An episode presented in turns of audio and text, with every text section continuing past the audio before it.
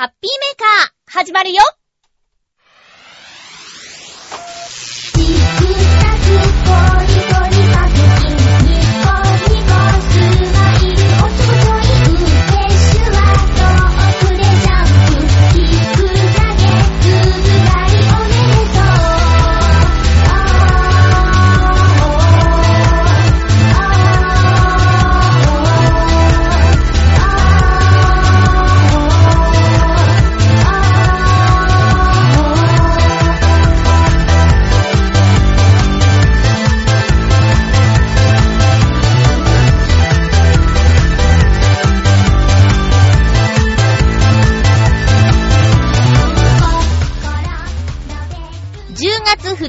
まゆっちょのハッピーメーカー。この番組は、ハッピーな時間を一緒に過ごしましょうというコンセプトのもと、ちょあへよ .com のサポートでお届けしております。もう10月だって !2012 年も残すところ、あと3ヶ月こう、分けていくと年末に当たるんですかね年末じゃないか。でもあと3ヶ月で2012年が終わっちゃうなんて、本当に1年はあっという間ですね。えー、なんていう私、この2012年、いろんなことがあって、実はちょっと長くも感じているんですが、皆さんはどんな風に感じていますか？あと3ヶ月。口が回ってないな。あと3ヶ月。悔いのないように過ごしていきましょうね。今日もハッピーメーカー、よろしくお願いします。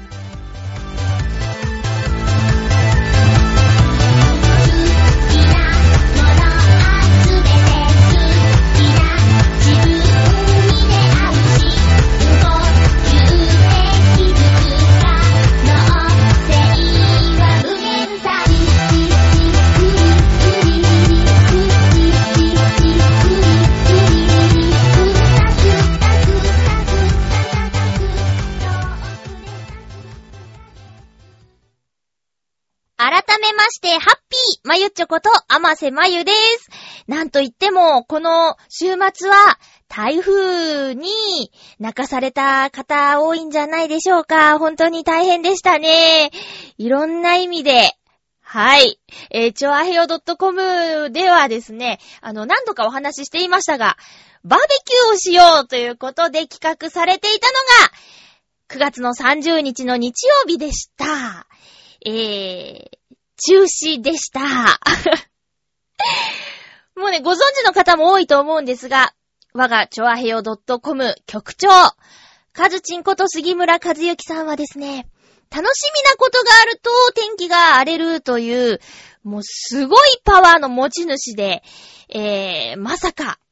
台風の進路がそれるなんてってね、みんなで大笑いをしたんですけども、まあ、えーとね、浦安の近くにある葛西臨海公園の中にあるバーベキューをできる施設を借りていて、そこには屋根があるから雨が降っても大丈夫だよって言ってたんですけど、なんと、台風接近に伴い、施設自体運営しませんという連絡が前日の午後に入ったそうですよ。これはもう半端ないですよね。本当に、レジェンドですよ。で、あのー、浦安っていう街はですね、ニュースとかでも見たことある人もいるかもしれないんですけど、えー台風とかで風が強いと交通機関が麻痺してしまい、えー陸の孤島になってしまうと言われている場所なんですよ。京葉線、武蔵野線、そして東西線という地下鉄も地下じゃなく地上を走っているので風が強いとね、止まっちゃうんですね。だからね、あの、食材とかの準備をしていたので、家でやろうっていう話だったんですけど、来れる人は来て、そして帰れる人、来て、みたいな。交通手段を自分で確保できる人は、チュアヘヨ本部で、家で焼肉パーティーしましょうという連絡来たので、もちろん私同じ浦安市民ということで、交通機関はバスを利用しているのでね、えこれが止まることはないだろうということで参加してきました。大塚デモカさんによりますと、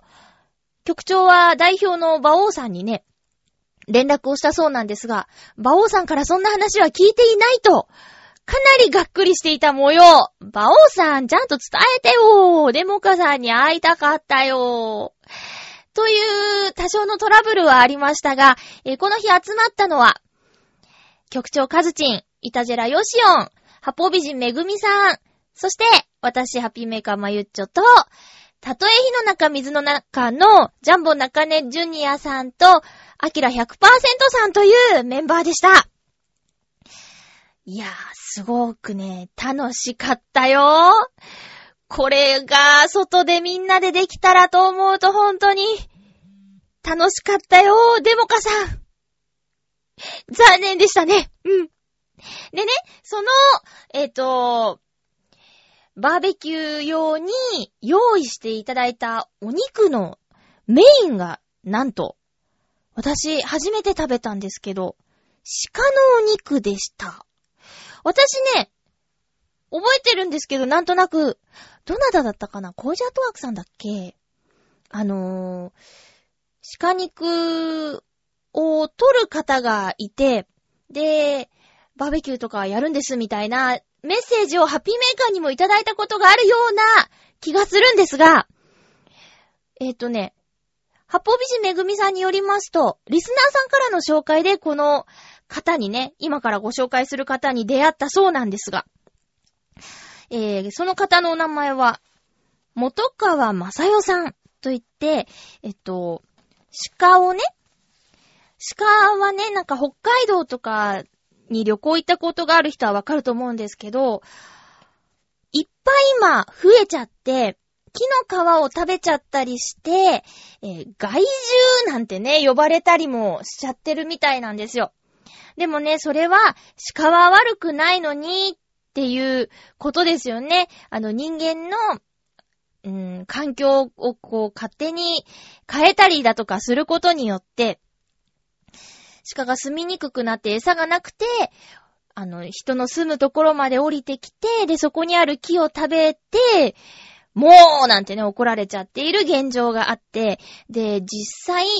あの、殺処分っていうんですかね、そういう増えすぎた鹿を、こう、撃ち殺しちゃって数を調整するっていうようなことがね、行われているみたいなんですよ。で、えっと、元川さんのような皆さんが集まって、ただ殺すんじゃなくて、その命を無駄にしないように、せめて、美味しくいただこうではありませんかという、あの、お仲間がいるらしく、その中のお一人の元川さんとの出会いがあり、今回、あの、チョアヘヨで、えー、番組で、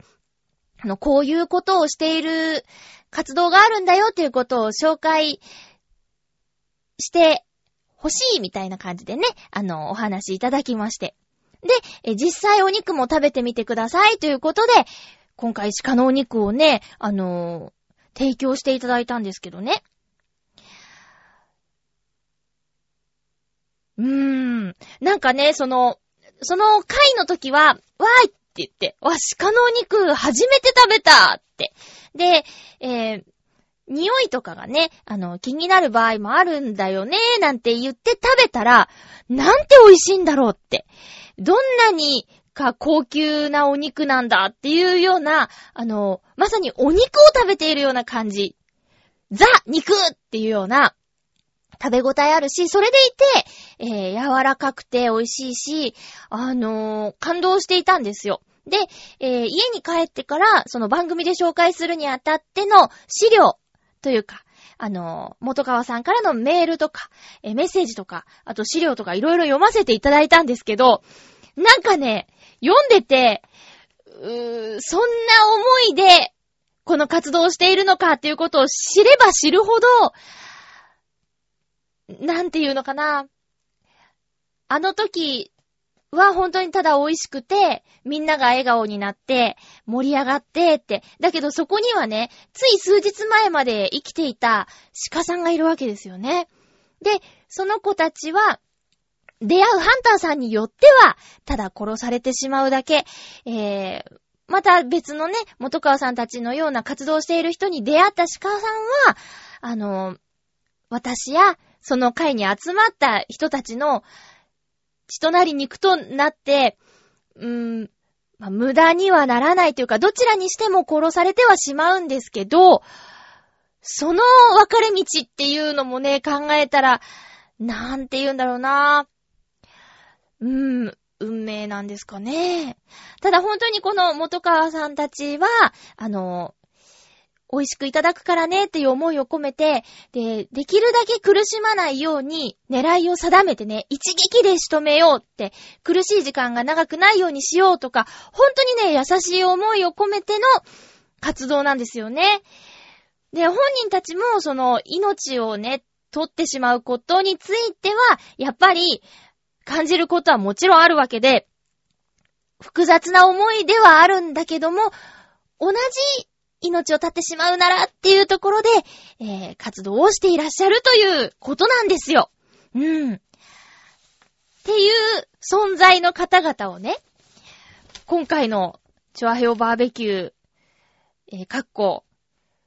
雨天中止かっこ、屋内開催の場にて知ることができたんですけどね。その時いただいた鹿さんは、あの、若いオスの鹿さんだったということで、えー、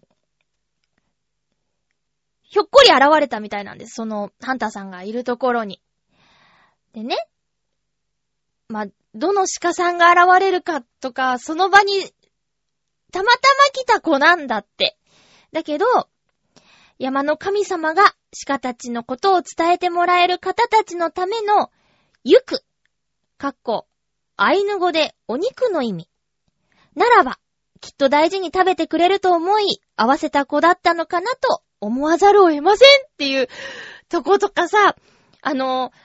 日々、まあ、牛丼にしても牛さんをいただいてるわけだし、ケンタッキーにしても鳥さんをいただいてるわけで、そういうことってつい忘れがちだけど、でもね、私たち生きていく上でいろんな命をいただいてるんだなっていうことをね、このメッセージを読んで、改めて思ったの。だからね、悪いから食べられないベジタリアンになりますとかって言うんじゃなくて、ただ本当に、ちゃんとお食事の前には、いただきますと。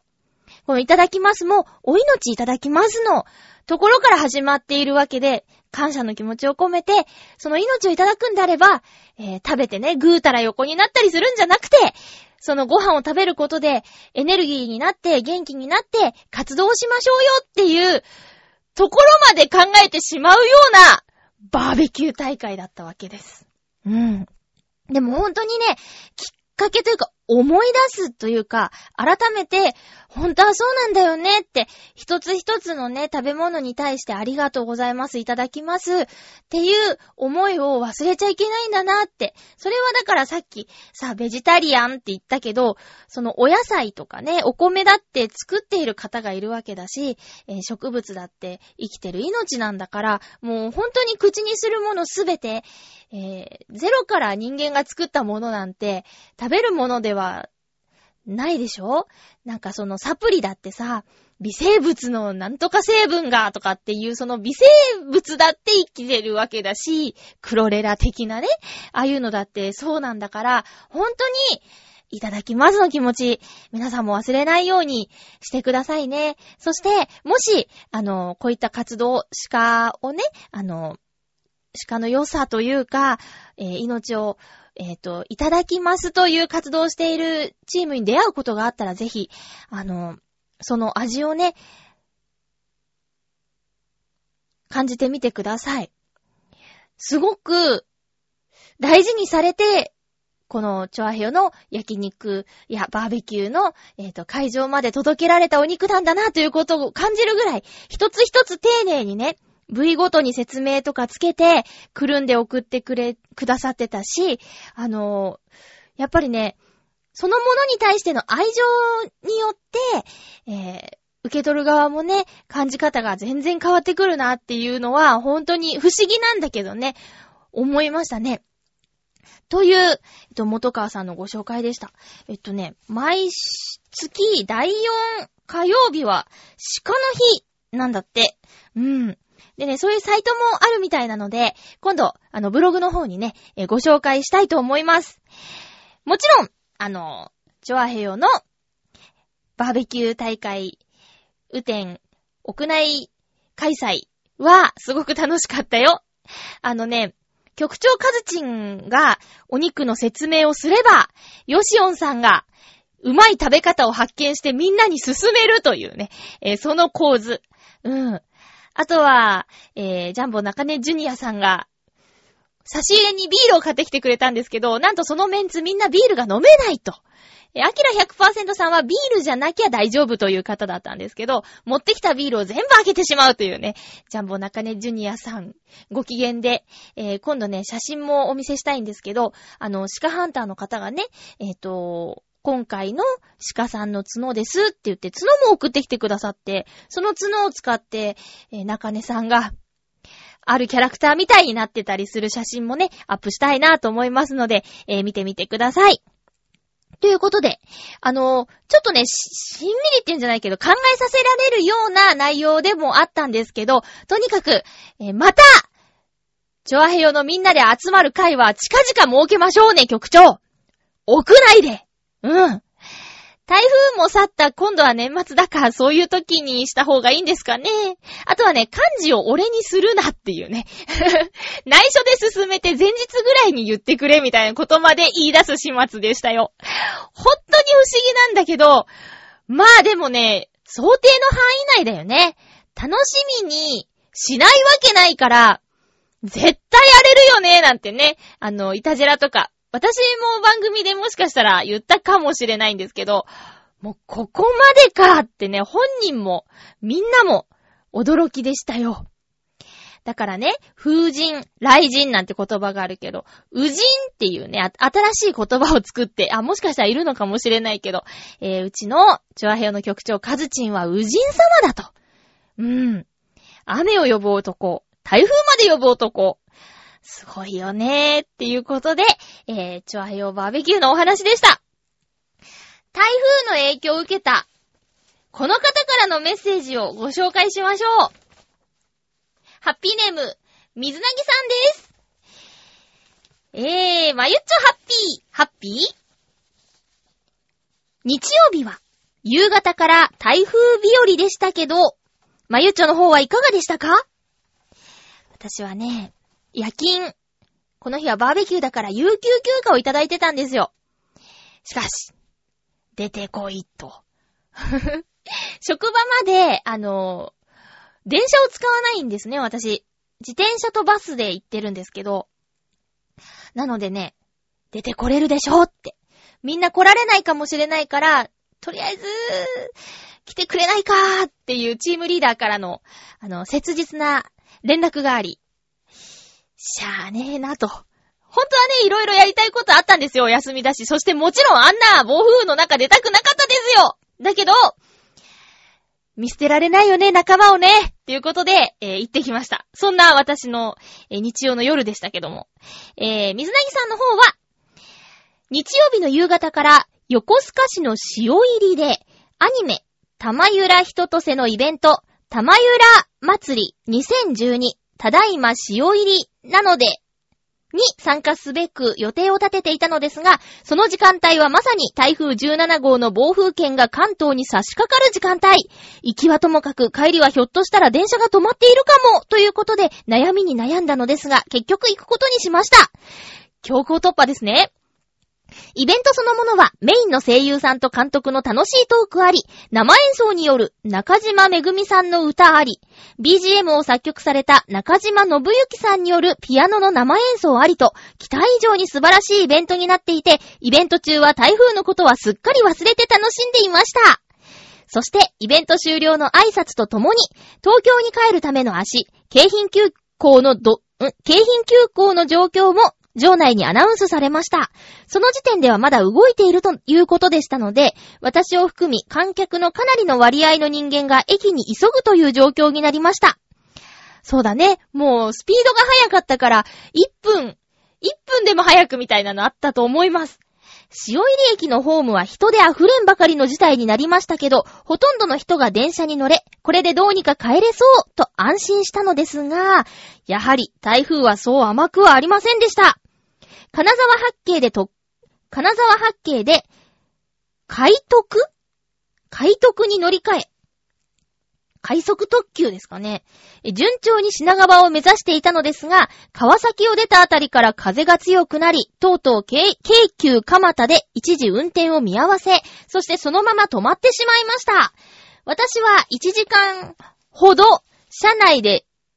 状況好転を待っていたのですが、車内アナウンスや駅ホームのアナウンスでは運転を見合わせているということしか情報がなかったので、携帯で他の路線の状況を調べてみると、なんと、並走している JR 京浜東北線は運転を再開していることが判明。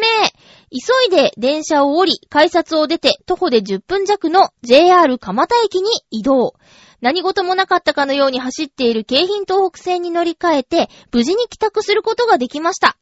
ところが、家に帰ってほっと一息ついてテレビを見ていると、京浜東北線が再び運転見合わせとなったとニュース速報で流れていました。もしあのまま京急の車内で待っていたら、日付が変わる前に帰宅できなかったかもと思うと、自力で情報収集することがどんなに大切か、そして携帯のありがたみをとっても感じた一日となりました。そうですね。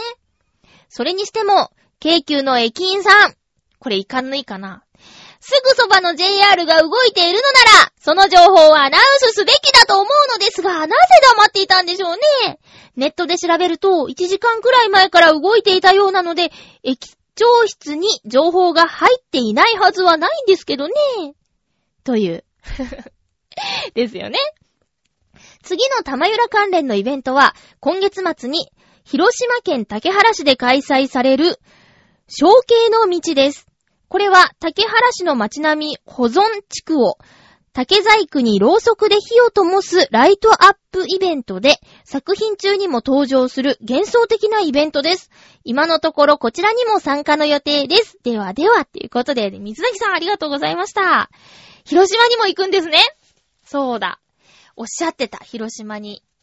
広島に何度かイベントで行ってるですよね。だけど、この台風だから諦めようかなと思ったところ、強行突破してよかったですね。イベントの内容自体はすごく良かったって、いうことだし、帰りもね、まあ、自力でなんとか情報収集して帰れたと。で、徒歩10分の JR の駅までの道のりは雨風大丈夫だったんですかね ?10 分って結構ありません？晴れてたら大したことないけど、あのー、天候が悪い中だと10分って結構あるイメージなんですけどね。いやー、でもね、ほんと、電車止まりましたねえーっとね、いつもだったら、この浦安を走っている、あの、3路線、え東西線、京葉線、武蔵野線。まあ、京葉線、武蔵野線は途中まで同じ線路なんですけど、まあ、一番風に弱いのは、武蔵野線だって言われてて、武蔵野線、京葉線、東西線の順番で、いつもなら止まるんですが、なんと、今回、一番最初に止まったのは、東西線だったんですね。それの理由はよくわからないんだけど、まあ、とにかく東西線が止まっちゃったと。だからね、えー、これは駅がね、へ、封鎖されてて、ちょうど前通った時、赤いコーンなんか立っちゃってて、あの、今止まってますなんて言うから、ええー、ってこれは偉いことだと思ったんですけど、いやいや、でもね、ほんと、あの、夜中のね、お仕事の皆さん、私のいるチームは特に素晴らしいんだけど、もう、止まるのは確実だろうと、電車が。だからね、なんと、一番早く来てた人で、午後4時。勤務開始0時だからさ。すごいですよね。午後4時には、その会社のある最寄り駅に着いていましたっていうおじさんがいて、偉いなーって。で、他のみんなも、あの、天気がすごく荒れちゃう時間より前、だから夜の7時とか、それぐらいにはもうね、最寄り駅にいたんだよっていう人がいっぱいで、結局、えー、十何人のメンバー中来られなかったのが二人。まあ、二人はね、割と遠くに住んでるからしょうがないかなとも思うんだけども、いや、だけどね、タクシーで来ましたとかね。いや、それさ、って時給の一日分より超えちゃうんじゃないのっていう人までいて、まあ、頑張ったと思うよ。そのチームによってはさ、あの全然来てないっていうところもあったんで、我が優秀なチームからは、お助けに行くという始末ですよ、本当に。自分のところだって大変なんだけど、その少ない人数ではとても賄えないということで、お掃除なんでね、えー、決められた範囲があるので、まあ、助けてくださいということで、私もね、あのー、昨夜は借りられてしまったわけですけどもね。いやー、ほんと、自然の力にはかなわないですね。だからね、そういう人間の、その情報収集とか、それぞれで頑張って、なんとか、悪化する前に対策を取ろうっていうことが大事なんでしょうね。水なぎさんよく調べて、えー、いけましたね。電池がなかったらまずできないしね、とか。どこのサイトを調べればわかるかっていうのを分かってないとまたこれもね、欲しい情報に行きつけないとかいろいろありますからね。水なぎさんもほんとお疲れ様でした。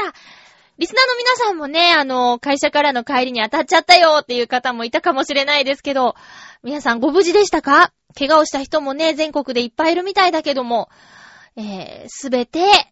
チョアヘヨのバーベキューが楽しみだった、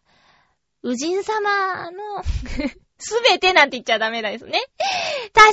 影響していたかもしれないので、本当に、あの、皆様、申し訳ございませんでした。局長がね、それぐらい楽しみにしちゃうぐらいの、楽しいメンバーなんですよ。だからね、えー、これからもチョアヘオ .com をよろしくお願いします。なんていう締めなんでしょうね。あ、今回ね、アキラ100%さんとは初めてお会いしたんですけど、なんて誠実なお兄様なんでしょうか。ピン芸人、ソニーのピン芸人さんでいらっしゃいます、アキラ100%さん。あの、番組はね、あの、全部じゃないけど、同じ曜日だし、たま、たまに聞いてるんですけどね。えー、なんだろう、最後まで、あれですよ、お箸を逆さにしてましたよ。あの、もう、や、焼こうっていう時とか、お野菜とかおに、お肉は、お肉は局長担当だったんだけど、あの、お野菜を乗せてくら、くださる時とか、お箸をね、逆さにしてやってたんで、いや、大丈夫です全然気にしないんでって言っても、もうお箸は逆さにするっていうね、あの、しっかりした方なんだなと思いました。今度ね、あの、ライブも見たいなって。中根さんのピンネタも見たことないし、あの、アキラさんのピンネタも見たことないので、えー、今度ソニーのね、ライブに行きたいなと思っています。えー、ということで、ちょっと長くなっちゃいましたけどね、盛りだくさん台風のお話、そして、ジョアヘオバーベキュー、鹿のお肉のお話まで、えー、しました。あー、忘れちゃいけない。あのね、中根さんとアキラさんは初めてだったんですけど、この日、局長はグルメミートワールドさんの生ハムも用意しててくれました すっごく久しぶりに食べたんですけど、やっぱりダントツにグルメミートワールドさんの生ハムはうまいですね。なんだっけな、ハモンセラーヌとか、なんだっけ、ベジョーターなんとかとか、もうす、もうなんかね、すごいの。どんぐりだけで生まれた時から育てましたみたい。あ、生まれた時はおちちか。えー、子供の頃からどんぐりだけですっていうのと、途中までどんぐり以外のもので、えー、途中からどんぐりですっていうお肉の色の違い、味の違い、香りの違い、もうここまで如実に出るのかという感じ。このね、生ハムに関してもヨシオンさんが、これと生ハムを一緒に食べたらうまいよってことで、焼いた人参をね、進めてくださったんですけど、またまたそんなことあるわけないやろほんまやっていうね、ほんとにその流れ。すごい面白かったです。うん。あとはね、あのー、グルメミートワールドさんが、長い年月をかけて、うちの肉に合うオリーブオイルはなんだっていうのをね、探していたらしいんですけど、ついにそのオリーブオイルを見つけましたということで、今回、みんなで試食してくださいっていう感じで、オリーブオイルまで送ってくださったんだよ。これね、買ったら超高いよって局長さんが言ってたけども、すごいよね。グルメミートワールドさんと、あの、チョアヘオのつながりって でも、ほんと皆さん、あの、騙されたと思って、いや、絶対騙してないんですけど、グルメミートワールドさんのお試しセット。これね、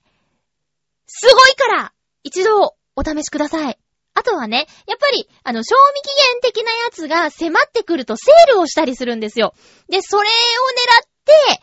生ハムをぜひ、30ヶ月だっけなんかね、一番熟成されてるのの手前が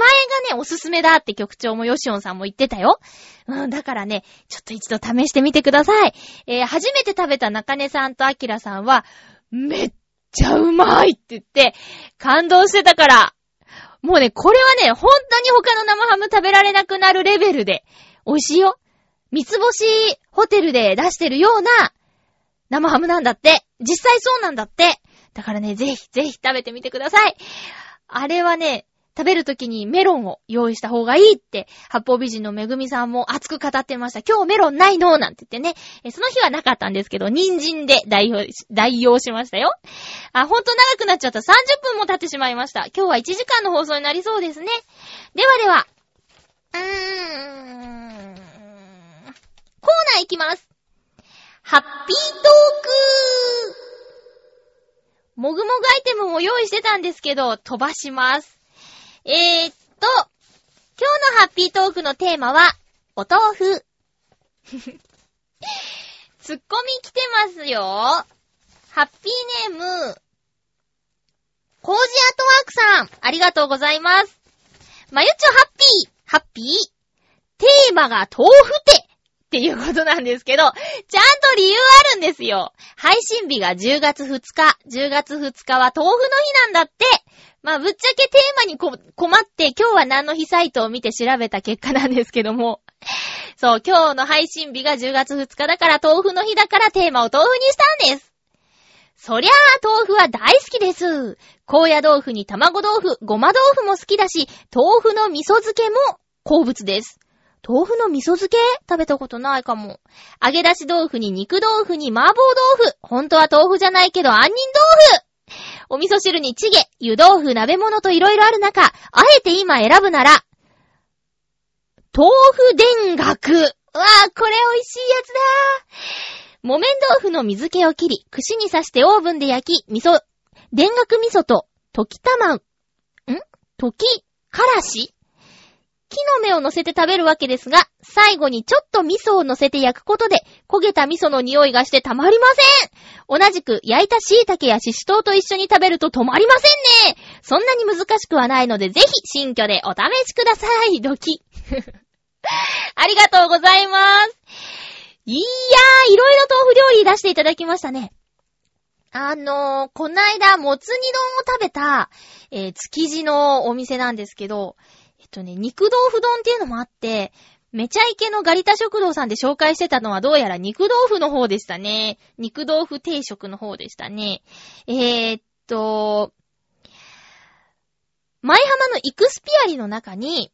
はぁ、今ちょっと名前が出てこないけど、豆腐料理専門のレストランがあるんですよ。和風のね。うん。でね、そこは、豆腐料理フルコースだから、今出てきたような、高野豆腐はなかったかもしれないけど、ごま豆腐とか、あと、揚げ出しとかね、この湯豆腐とか、こういったものがね、コースで一気に食べられるっていうのがあるんですよ。で、その中に、あの、豆腐田楽もあって、本当に美味しくって、って思い出した。うん。えー、っと、そうですね。オーブンで焼くのか、オーブンか。オーブン。オーブンあるあるある。オーブンあります。ヘルシオがオーブンですよね。あなんかもうすごくお腹空いてきた今。揚げ出し豆腐といえば、あの、ジンっていうドラマの中でね、あの、綾瀬はるかさんが演じる、は、女の子が また名前忘れちゃった。あの、揚げ出し豆腐を作るんですけど、未来から来たジン先生が、揚げ出し豆腐が食べたいですってボロボロになった姿で言うところとかね、つい揚げ出し豆腐見つけて買っちゃうんですけども、美味しいですよね。あ、作れよっていう今ツッコミがいくつか聞こえましたけど、ごめんなさい。えーと、コージアットワークさんありがとうございました。そうですね。やらなきゃな。うん。えー、続きましては、ハッピーネーム、七星さん、ありがとうございます。まゆっちょハッピー、ハッピー？お豆腐は朝の味噌汁の具に欠かさず入れて食べているのであまり気にしたことはなかったですね。その中でも料理としての豆腐を選ぶなら高野豆腐でしょうか？じんわりと味の染みた豆腐は美味しいですね。いつか高野山で本格的なものを食べて市販とどう違うか味比べをしてみたいです。あと、豆腐つながりで最近豆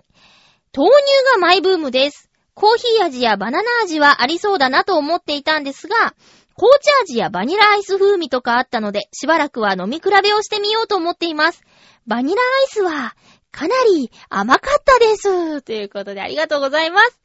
これはきっとゆっこちゃんが最初ハマって紹介してて、私も飲んでみて、そう、豆乳に抵抗があったんですけど、ゆっこちゃんがこれなら飲みやすいよって言ってくれたやつをきっかけに、そのシリーズいろいろ飲んでます。最新は、この間本当に、2日3日前なんです、ですけど、最新見つけましたよ。最新はね、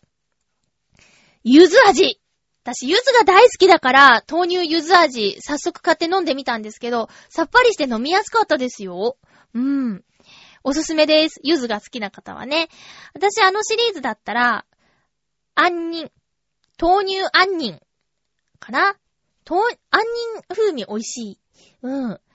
あとは、そう、ゆこちゃんが最初に言ってくれたフルーツミックス。豆乳の感じが全然なくて、それがいいのか悪いのかはわからないけど、あの、すごく飲みやすいよ。うん。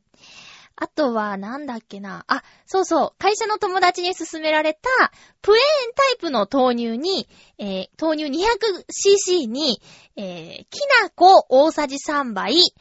蜂蜜大さじ1杯を混ぜて飲む朝晩をやると、お通じが良くなるって聞いて、えー、やってるんですけど、かなり効くですよ、これ。うん。あの、きな粉が溶けきらないんで、混ぜながら飲むんですけどね。うーん、すごくこれはいいです。きな粉をね、あんな大量に食べることってまずないけど、豆乳に混ぜて蜂蜜入れることですごく飲みやすいから、これはね、あの、ハビメを弾いてる女子の皆さん ちょっと、あの、お通じが不安定だなっていう方は、一度挑戦してみてはいかがでしょうか豆乳うまいよね。あの、ゆっこちゃんのブログを遡ると、豆乳のお話が出てきて、ゆっこちゃんの感想が見れると思うので、えー、七星さんぜひ見てみてくださいね。メッセージありがとうございました。高野豆腐好き好き、じんわりしているやつ。でも最近全然食べてないなぁ。続きまして、フクロウのキスさんありがとうございます。まゆちょさん皆様、ハッピーハッピー？今回のテーマ、豆腐について。私が趣味で食べ歩いているソフトクリームのフレーバーには豆腐もあります。ただ、豆腐ソフトは甘さ控えめで豆腐感がうまく出ているものの、私の中では残念な評価になっています。その理由としては、一口目を含んだ時には醤油などをかけていないプレーンの豆乳を食べ、あ、プレーンの豆腐を食べたような微妙な風味を感じられるものの、ソフトクリームは冷たいので、すぐに味覚の感受性が落ちてしまい、何も味のない冷たいクリームを食べている気分になってしまうからです。これに対して、ほぼ同じフレーバーと言える豆乳ソフトの方は美味しいですね。こちらは豆腐ソフトよりは甘く、香りも強く作られているので、食べていても味を感じられなくなることはありません。ちなみにソフトクリームは同じ名前のフレーバーでも提供している場所で若干味が異なるので、私が食べたことのある2箇所以外では美味しい豆腐ソフトがあるかもしれません。それから話は変わりますが、好みの豆腐について、私は絹に一票です。それでは、ということで、フクロウのキスさん、ありがとうございます。好みの豆腐についてはね、フクロウのキスさんだけ教えてくれたんですけど、私も、どちらかというと、絹が好きです。えっ、ー、と、鍋には型崩れのしにくい木綿がいいんではないかなんていう、あの、人もね、多いと思うんですけど、型崩れをしてしまったとしても、絹がいい。絹のあの滑らかな感じがね、いいなーって思います。うん。豆腐ハンバーグとかね、一時作ってたよ。あとね、豆腐ステーキ。ま、これはね、豆腐ステーキは普通に豆腐切って焼くだけなんですけど、これがね、うまいんですよ。簡単ですけど、意外とうまいんです。うん。まあ、かけるタレによって全然違ってくるんで、いろんな味も楽しめると思うし。そう袋のキスさん。さっき私がお店の名前が出てこないって言って話した、えー、舞浜エクスピアリの中にあるお豆腐のお店でも、食後に豆腐ソフトクリームを出していただけるんですけど、ここのをね、一度どうかな、食べてみてもらいたいなって思うんだな。どう感じて、どう感じるのかなっていうのが気になりますね。えっとね、付け合わせに、あのー、硬い八つ橋がついてきて、それですくって食べてもいいし、スプーンで食べてもいいしって両方使えるやつがついてきて。その、八つ橋と一緒に食べたからかな、味、味で特に気にはならなかったですよ。いつか挑戦してみてください。袋のキスさんどうもありがとうございました。私はね、あの、おぼろ豆腐っていうのにすごくハマってた時期があって、高校生の時かな。近所のスーパーでね、あの、おぼろ豆腐っていうの売ってたんですよ。なんかね、あの、寄せ集め豆腐、寄せ豆腐っていうのかなそれについてくる出汁がまた美味しいのと、その寄せ豆腐の、えっ、ー、と、お豆腐自体の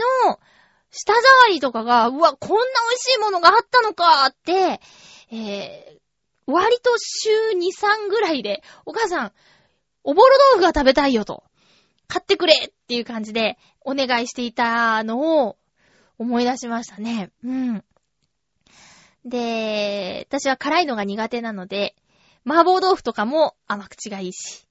たまにね、あの、テレビとか見てて四川風、麻婆豆腐とかって見ると、美味しそうだなとは思うんですけど、食べて、うん、辛いって、やっぱり後悔しちゃうような感じですかね。うん、お豆腐はヘルシーだし、あの、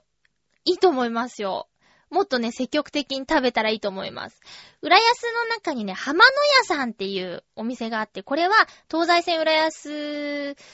駅の近くの声優があるんですけど、声優の向かいにあるお店で、えー、湯葉豆腐浜野屋さんっていうところがあるんですが、ここもね、えっとね、豆乳ドーナツでしょ？あと、もちろん湯葉。あとは、揚げ出し豆腐、普通のお豆腐、豆乳、まいろいろそのお豆腐にまつわるものが売ってるんですけど、ここね、美味しいからもし、リスナーさんで浦安に住んでる方、もしくは浦安に来られる方はぜひ、浜野屋さんに行ってみてください。湯葉をね、あんなにこう、もりもり食べられるなんて幸せの極みですね。えっ、と、その湯葉を、こう、何揚げ、揚げるっていうのかな膜を作って、こう、ヒュって揚げて、そのままのやつのタイプと、あと、形を作った湯葉と両方あるから、これがね、どちらも、それはそれで良さがあって、美味しいよー、湯葉っていいよね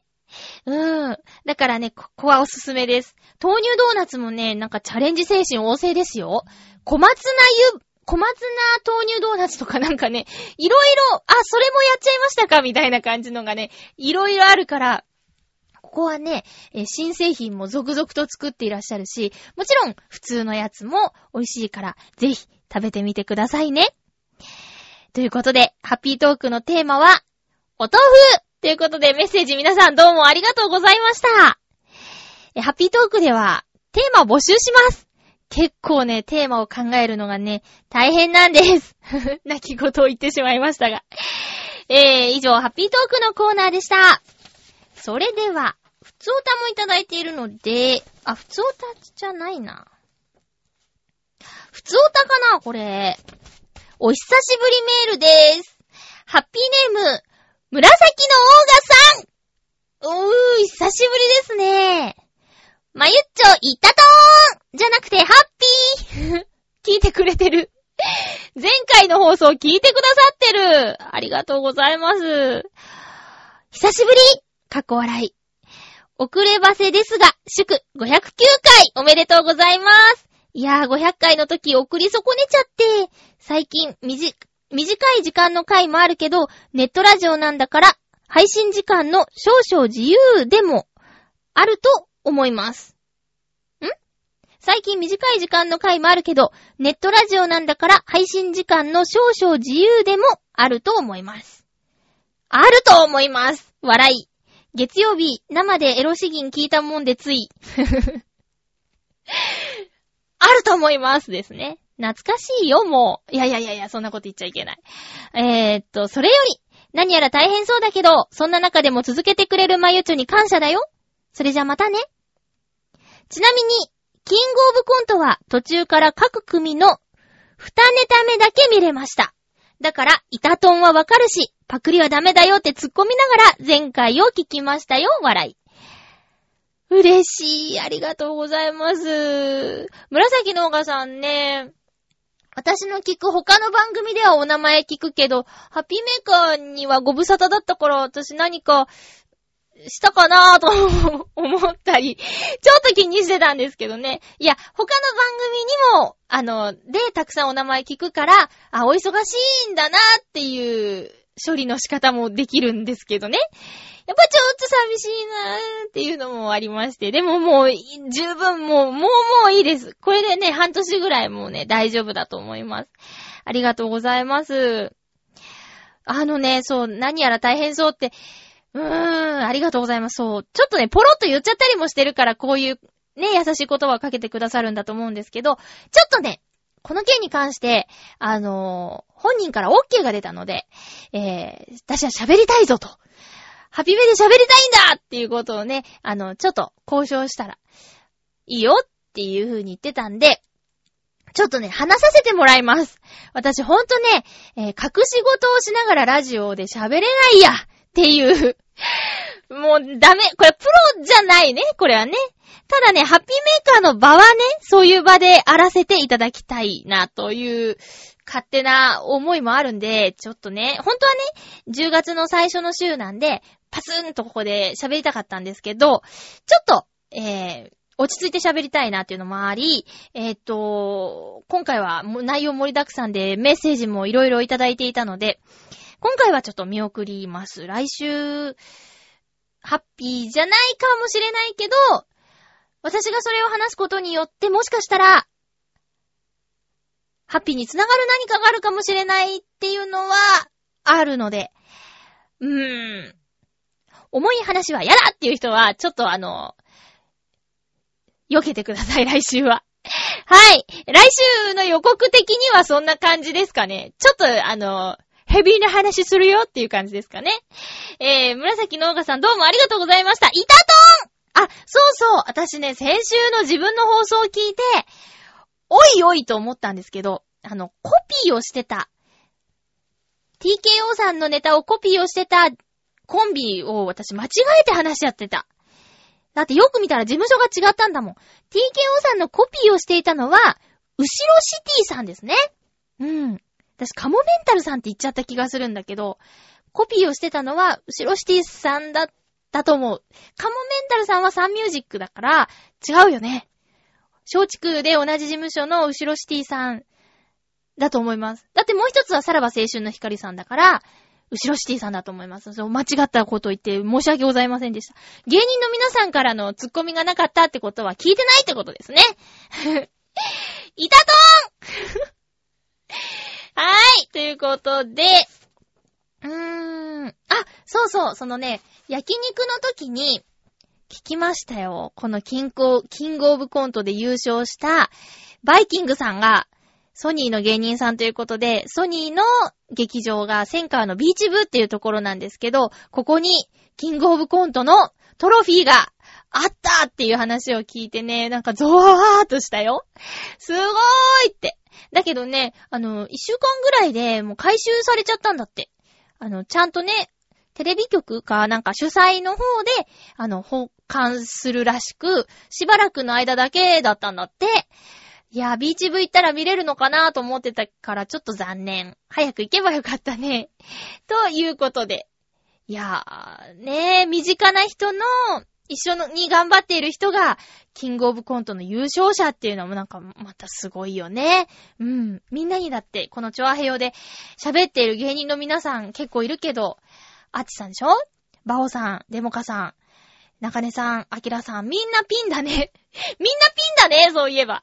ねえ。あと、イタジェラのお二人も、いや、イタジェラのお二人は、笑いじゃないよね。うん、まあまあまあ、そんな、そんなよ。そんなすごいとこですよ。えー、っと、紫のおがさんどうもありがとうございました。あの、無理のない範囲で、またちょっとお便りいただけると本当に嬉しいです。よろしくお願いします。えー、続きましては、おこれはコーナーですね。ハッピーちょうだいハッピーちょうだいのコーナーにいただきました。ハッピーネーム、コージアートワークさん、ありがとうございます。まゆちょハッピー、ハッピー？ちょっと嬉しいことがありました。公益財団法人動物基金という団体が毎年実施しているワンニャン写真コンテストの今年度、耳先カット猫部門に私の写真が入選していました。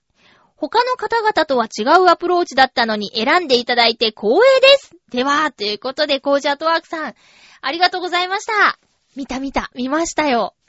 あの、他の写真も見たし、コージアートワークさんの写真も見たけど、私あの写真、すごいなーってブログで見て思ってた写真だから、はこれ選ばれてるって。で、他の写真と確かにテイストが全然違うんだ。あの、コージアートワークさんのは、シルエットがね、というか、まあ、影というか、猫ちゃんの柄とかそういうんじゃなくて、もう本当に躍動感っていうかね、その中で、あの、耳先がカットされてるっていうところは、あの、見えるし、うん。なんかね、すごい、すごいの。他の写真は、静かな感じ。だけど、コージャットワークさんのは、どうって感じで。これね、み、見てもらいたいね。ちょっと、もし忘れてたら申し訳ないけど、ブログにね、リンク貼ろうかな。うん。私あの、別の写真で言うと、蛇口から水を飲んでるニャンニャンがちょっと可愛かったかな。水の雫の一滴一滴がね、見えるっていうところも、おーって思った。あの写真もなかなか好きでしたよ。へい。ということで、コジャットワークさんおめでとうございます。いや、毎日撮ってるからね、たくさんあって、コンテストとかには、どれを送ろうっていう悩みもあるんじゃないかな、なんて勝手に思っちゃうんですけどね。今回は、あの、選んだ写真と、選んでくださる方の感性が一致したっていうことですよね。やっぱりさ、あの、ただ、ね、撮ってて、で、評価されたら、やっぱ嬉しいよね。うん。ブログとかも本当に毎日朝ね、ドドドっと更新するでしょあれもね、すごいなと思う。毎日のことだからね。毎日撮りに行って毎日更新してるんだからすごいよね。えー、コージアットワークさんありがとうございます。もう一つ、実はですね、しばらくの間、あのー、迷惑メールボックスに流れちゃってたメッセージがありまして、あー、ずっとね、紹介できなかったメールがありました。なので、なんで読まれないんだよって思ってた方、いると思うんですけど、本当に申し訳ございません。しかも久しぶりの方でした。ハッピーネーム、シフシフさんありがとうございます。お待たせしました。本当にごめんなさい。まゆちょハッピー。ハッピー？さて、毎週聞いているがめったにメールを出さない幽霊部員のシフシフです。毎週聞いてくださってありがとうございます。501回の放送で、まゆっちょのボイスサンプルを聞いて自分なりにちょっと考えてみました。まゆっちょのナレーションは全部テンションが高いんですね。それはそれで好きなのですが、最後のシュークリームのは内容的にもう少し落ち着いたナレーションでもよかったと思います。そうなんです。あの、501回目の時に、ボイスサンプルをね、ナレーション限定のボイスサンプルを、あの、放送させていただいたんですけど、えー、そうですね。今回のに関しては、あの、テンションの高いやつばっかりっていう作り方をしたやつですね。はい。で、私はアニメはよく見るんですが、ぶっちゃけナレーションのことはよく知りません。それで、まゆちょくらいの声優さんで、ナレーションが上手いのは誰だろうと探してみたら、以前、NHK の番組で、桑島宝子さんのナレーションがとても上手だったのを思い出しました。そういえば、マユッチョは自分が声優として声の種類が少ないのを気にしていましたね。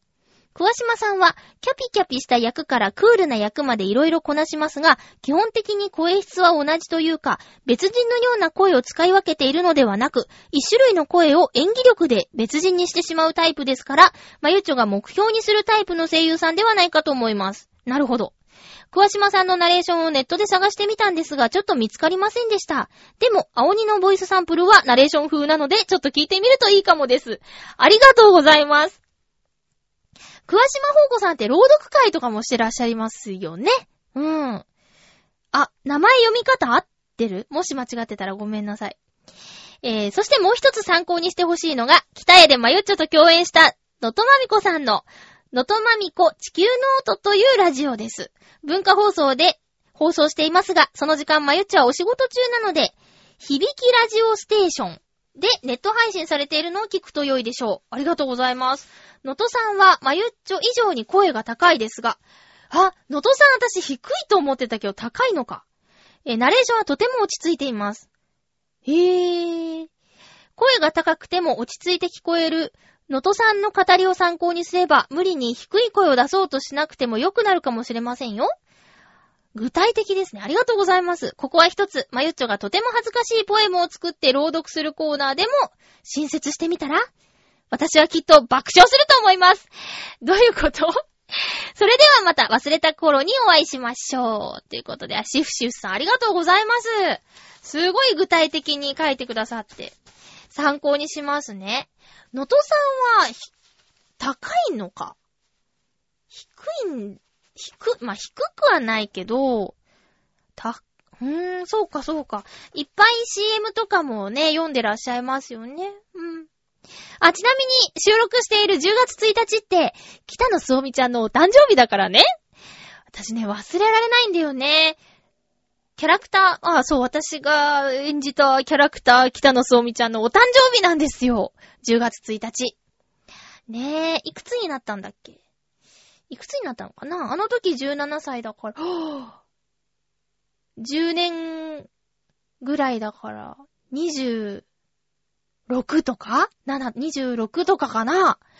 ?26 の北野すおみちゃんだって。ひーひーひーひーそれ私も33ですからね。うんうん。あの、参考にします。本当にありがとうございます。で、これもね、あの、ボイスサンプル作りますって言ったのは、もちろん、あの、本心だったし、やろうと思ってたんですけど、来週お話しする予定の出来事があって、ちょっと本当にね、何にもできてないんですよ。だからまあ、じわじわと、やらなきゃなって、10月中に一本、あ、言っちゃった。10月中に一本、やります ほんとそろそろね、ほんと、ほんともうそろそろ指導しないとね。えー、ということでね、来週の放送なんですけど、来週は9月、嘘、嘘、嘘。来週は10月9日の放送です。え収録、おそらく日曜日10月7日にする予定、あおち。10月7日にする予定です。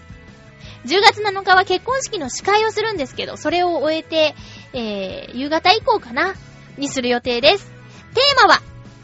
体のために気をつけていること最近ね、気温の差が激しくって、えー、体調崩しちゃってる人も多いかもしれませんが、気をつけていること、教えてくださいね。今週は、1時間でお送りしましたハッピーメーカー。そろそろお別れのお時間です。お相手は、まゆちょこと、あませまゆでした。また来週ハッピーな時間を一緒に過ごしましょうハッピー